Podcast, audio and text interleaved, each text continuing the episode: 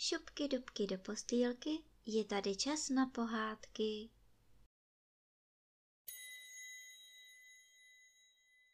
Tentokrát vám budu povídat pohádku z knížky Ferda Mravenec, kapitola druhá, o sáňkách na mraveništi a o prázdné krabičce. Najednou se ozvalo zvolání, že se až jehličí na mraveništi sypalo. Pozor! Hoch se rychle rozhlížel na všechny strany, kdo to asi volá, ale nikde nikdo. A zase slyší Pozor, pozor! Až se jehličí na mraveništi sypalo. Co je to? Běží někdo po cestě nebo po lese? Hoch se vzpřímil a pátral na všechny strany.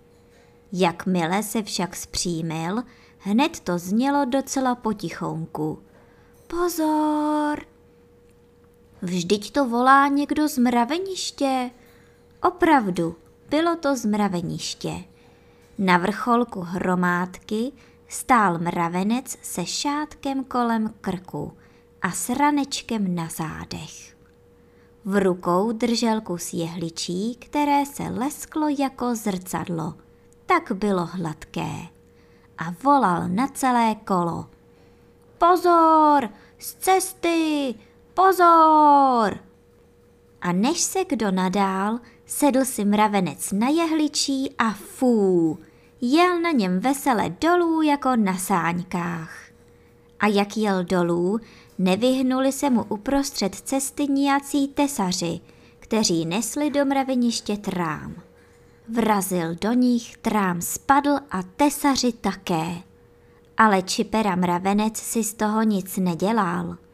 Vyskočil honem zase na jehličí a fů, dojel na svých podivných sáňkách až dolů. Panečku, a jak přitom vytáčel zatáčky, Uhodnete, kdo to byl? Inu, kdo jiný než Ferda mravenec. Ach, to je krásný mravenec, zvolal hoch a tleskal nadšeně rukama. Toho si vezmu sebou domů. A hned vzal mravence do prstů a strčil ho opatrně do prázdné krabičky od zápalek.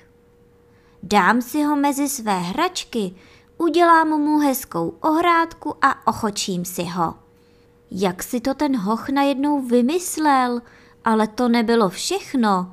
Poslouchejte, co si vymyslel ještě. Budu si mravence brát do školy a on se tam bude klouzat po lavici.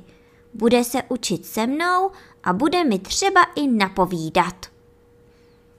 I ty jeden, to by pan učitel jistě nedovolil. Ale co by mohl pan učitel udělat? Vždyť by mravence ani neviděl. Vystavím si pro mravence z papírové krabičky malý domek a krabičku budu nosit na rameni. Vymýšlel si ho dále. A kamarádi na mě budou volat. Halo, zapomněl si na ramení krabičku? A já jim vždy odpovím. Kde pak krabičku?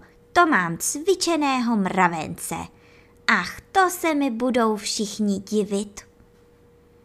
Pán Bůh ví, co by si nebyl hoch ještě vymyslel, ale najednou viděl, že už je blízko domova a že se v zahradě Slávek, Hana a Zdenda o něco dělí. O něco červeného. Měli jahody plný hrneček. Dali mu hned také a jestliže chce, může jít zítra na jahody s nimi – Povede je Ančka Látalová a ta ví, kde rostou. Teprve, když už všechny své jahody snědl, vzpomněl si hoch na zázračného mravence a otevřel krabičku od zápalek. Ale Ferda mravenec už byl pryč.